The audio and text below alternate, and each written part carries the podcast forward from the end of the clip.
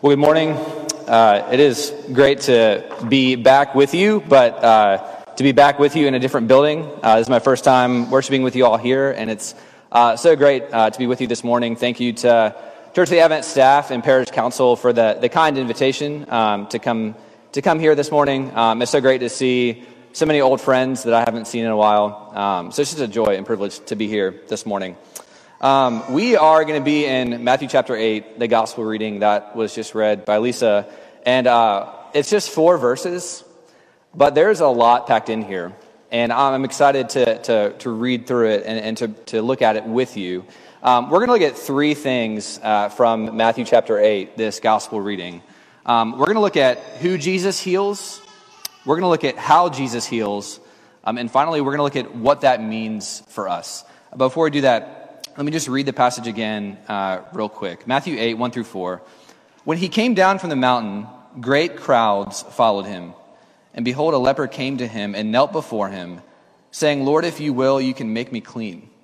And Jesus stretched out his hand and touched him, saying, I will be clean. And immediately his leprosy was cleansed. And Jesus said to him, See that you say nothing to anyone, but go show yourself to the priest and offer the gift that Moses commanded for a proof to them. So, first, um, I want us to notice who it is that Jesus heals. Um, in verse 1, it says that a man with leprosy came to Jesus. Uh, now, leprosy is this condition, it's this infectious skin disease um, that causes nerve and muscle damage. And, and, sometimes it can lead to a loss of a sense of touch, which can allow infections and wounds to happen easily. And we don't know uh, how long this man had this. Uh, but his, it wasn't just his skin that was affected by this, it was his whole nervous system. In order to prevent the spread of this disease, uh, the Old Testament law actually had prescriptions for how to deal with it. So, it, Leviticus 13, uh, if you're looking for a way to fall asleep some night, there's actually a whole chapter on how to deal with infectious skin diseases. Um, there were a number of things that a person had to do. First, they had to, they had to change their physical appearance. So they had to um, wear out, they had to, to grow out their hair. They had to wear, um, they had to, to, wear torn clothes. Um, they also, when anyone got near to them, they had to cry out, unclean, unclean. So that way they would know to stay away so that the infection um, wouldn't pass. They also had to live alone. They had to live in isolation outside the city, away from the rest of the community. Uh, and they, they became ceremonially unclean, which means that they were unable to worship uh, with the people of God in corporate worship. And so imagine for a moment what life must have been like for this man. The only thing that we hear about him is that he had leprosy, but let's imagine what life must have been like for him. Physically, he was dealing with the pain and suffering of, of living with a terrible disease. Socially, he was isolated from his family, his friends, his community. Emotionally, he probably felt uh, some degree of psychological pain, maybe shame, self contempt. And spiritually, he was, he was disconnected from the people of God. He couldn't worship with his spiritual family.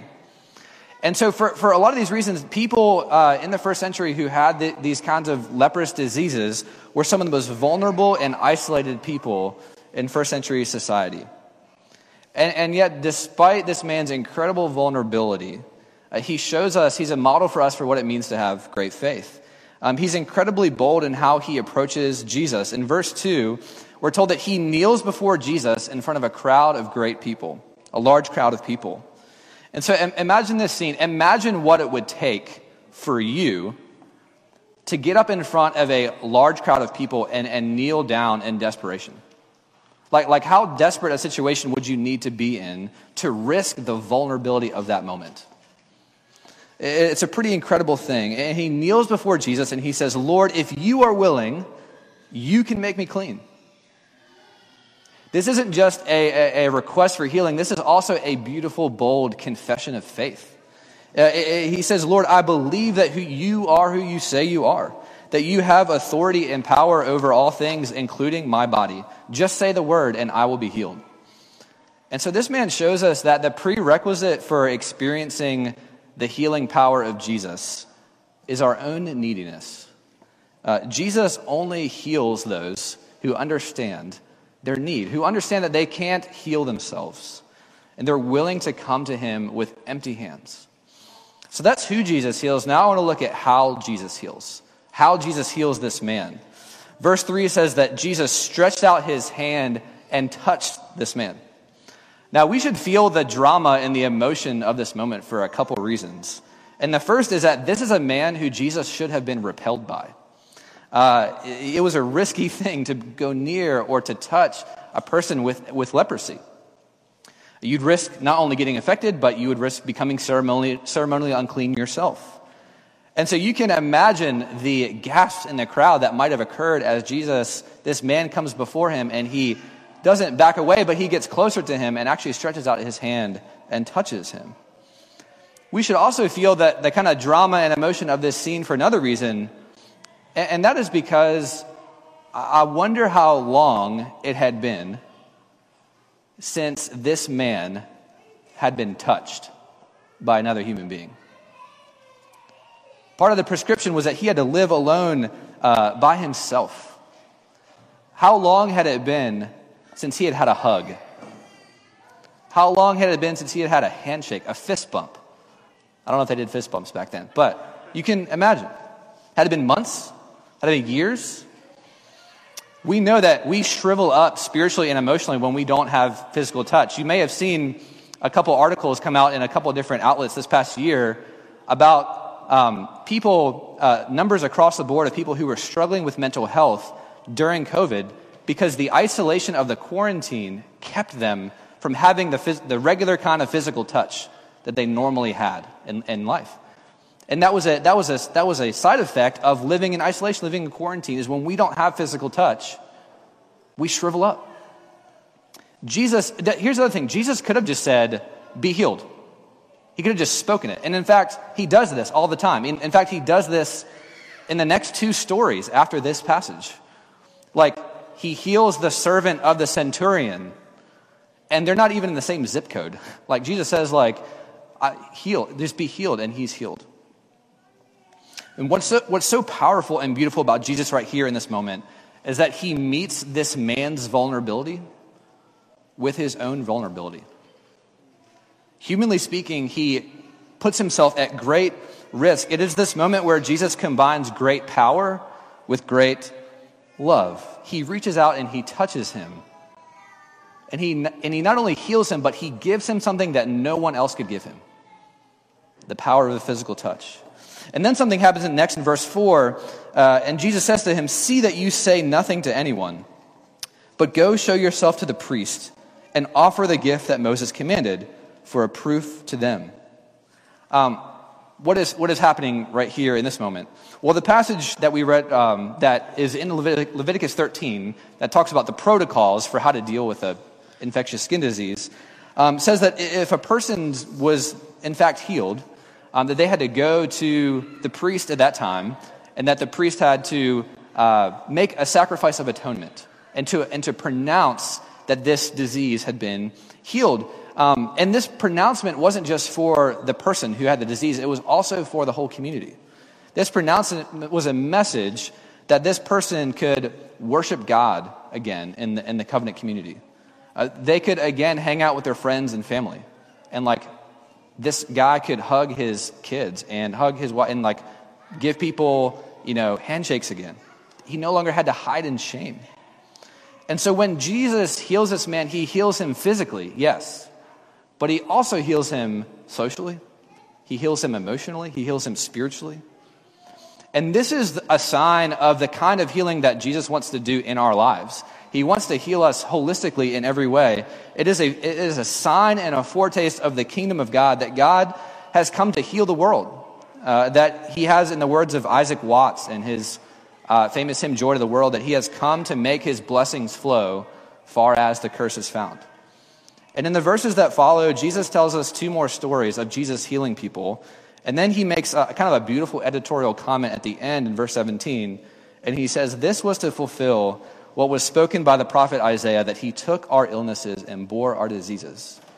And here he's quoting Isaiah 53, which prophesies about the Messiah who would come and bring salvation to Israel. And Matthew is saying, what Isaiah prophesies in Isaiah 53, Jesus is fulfilling right now in these stories.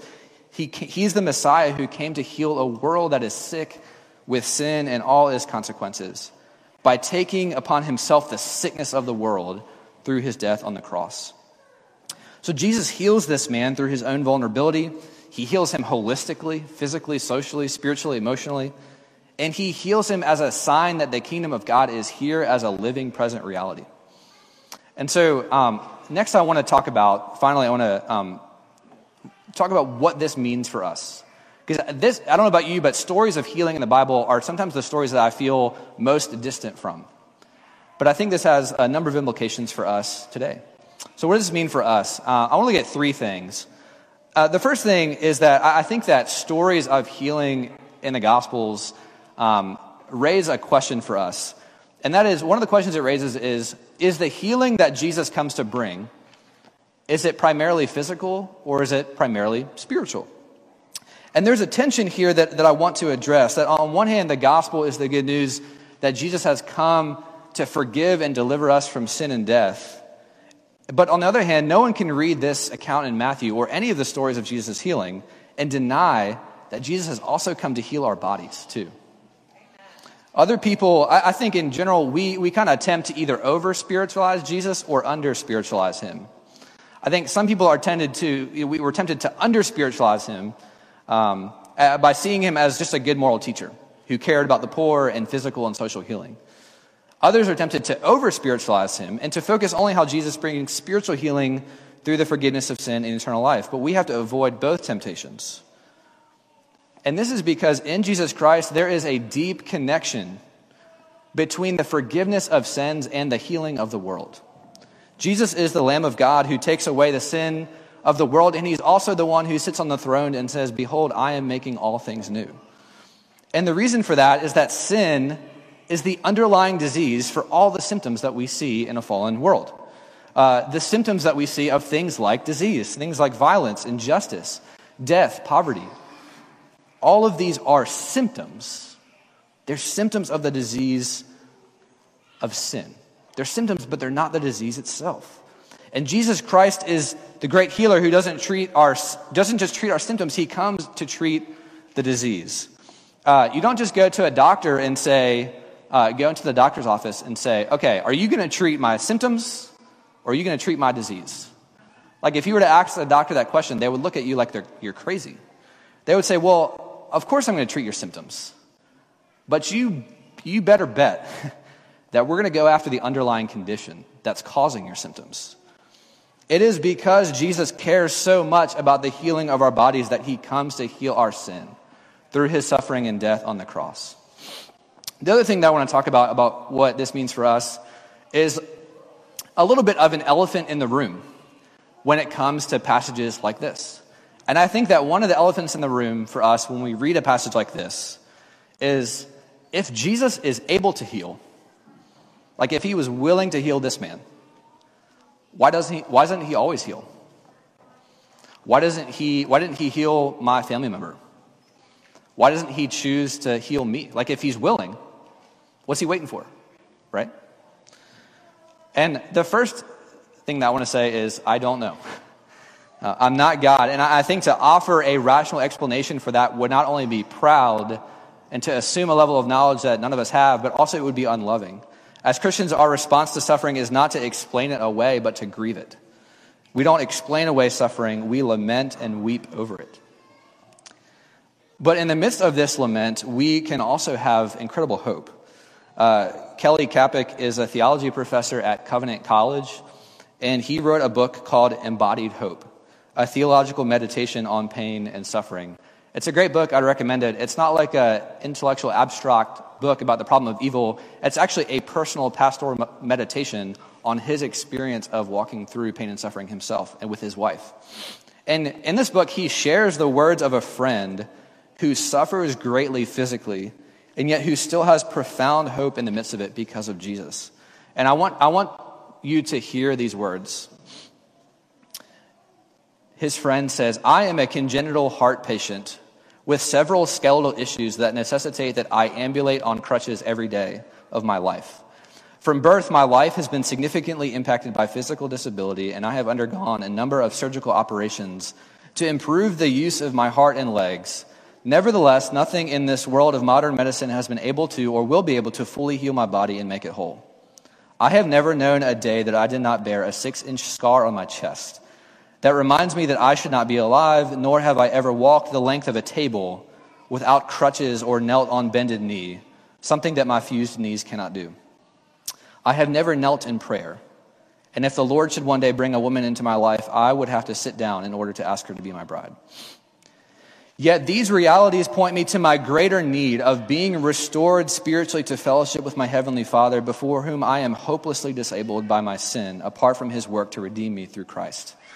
I view my disabilities as reminders of my utter dependence upon Christ for salvation and life, and I am sure that in eternity He will restore me to wholeness. By carrying me through the trials in my life, He has given me a longing for the coming new creation, when He will restore me physically as I behold Him in restored communion unhindered by my sin, which he will have eradicated forever. The coming resurrection gives me hope that a day is coming when I will be made like Christ and freed from the curse of sin. Secondarily, I rejoice in the hope that he will give me the gift of the resurrected body, free from physical infirmities I have wrestled with my whole life. There will be a day when I will be able to bend my knee, and the first time that I do so will be at the feet of Jesus when I see him face to face and bow down before him as his redeemed child. On that day, I will love and embrace him with a resurrected heart, made whole by his touch, and freed from the power of death forever. Oh, for that day to come. Incredible words. I, I don't understand why God heals sometimes and why he doesn't heal other times, but here's what I do know I want to have resurrection hope like this man has, regardless of what happens in my life. What we get in Jesus Christ is not a vending machine or a good luck charm that cures us from temporary pain and suffering. What we get is something infinitely better. We get one who has destroyed the power of sin and who will one day give us resurrected, restored, healed bodies. And he stands resurrected as the ascended Lord, and he longs to give us glimpses and foretastes of that ultimate healing even now. And so that's what I, uh, that leads into my, my final point which is that I, I want to kind of talk about what it would be like, what it looks like to experience the, those glimpses and those foretastes of Jesus' healing power today. What does it look like to access the healing power of Jesus in our own lives today? Uh, I think there's a lot we could talk about. Um, I'm relatively familiar that this church has just started a healing prayer ministry, and I think that would be a great application uh, to learn more about that or be involved in that. Um, but what I want to do is to, to draw our attention one more time to how this man approaches Jesus. He comes to him on his knees with utter dependence and vulnerability. And I want you to think about, uh, I want you to think about that image as you think about places in your life that you long for Jesus to bring his healing power into your life. Maybe you have a, a deep wound from your past. Um, maybe you have places in your life where you feel shame and guilt, and that feels suffocating. Maybe you have a broken relationship. Uh, maybe you have a pattern of unwanted behavior that you don't know how to stop. Whatever it is, I want to suggest this morning that the power for healing that comes through vulnerability. It comes through vulnerability with Jesus, and it comes through vulnerability with people that we trust that God has placed in our life. And this is both a direct insight from this text and is something that a lot of Christian counselors who I respect would affirm. Whether, it is, whether, whether we're going to the doctor or whether we're going to a counselor for help, the healing process can't begin without vulnerability. It can't begin unless we admit that we're needy. Uh, if we want to experience the healing in the deepest parts of our life, we have to let Jesus and people that we trust into those places. I, I think a lot of us, myself included, are a lot better at retrospective vulnerability than real time vulnerability. Like, it's a lot easier to say, yeah, I struggled with that three, four months ago, three, four years ago, and God helped me with that, and I'm better. What's harder to say is, my life is a wreck right now. And there's this thing in my life that I don't know how to control, I don't know what to do, but I just want someone to know. That takes an a lot more boldness, a lot more courage. This is a very, it's a scary thing to do. It, it's one of the things that we fear most. What we, one of the things we fear most is that we would be vulnerable, that we would open up our lives and have someone know something about us and not love us, not, and to reject us in return. to either not know what to do, to kind of leave, uh, that we would be deeply known but not loved is one of our deepest fears. And for many of us, it's sadly been some of our realities. But the beauty of the gospel is that in Jesus Christ, we have a God who meets our vulnerability with his own vulnerability. Like, he takes the initiative and being vulnerable with us. Uh, in his incarnation, he made himself open to all kinds of pain and rejection and suffering that we experience. And we see the fullness of this vulnerability on the cross. He opened himself to a shameful, humiliating death. He, his body was exposed and naked, dying for us and for the whole world. There is no one who has been more vulnerable with you than Jesus Christ. And it is through his vulnerability that the healing power for the world comes. Like that is how God heals the world, is through the vulnerability of Christ. And there is no one who loves you and delights in you more than him.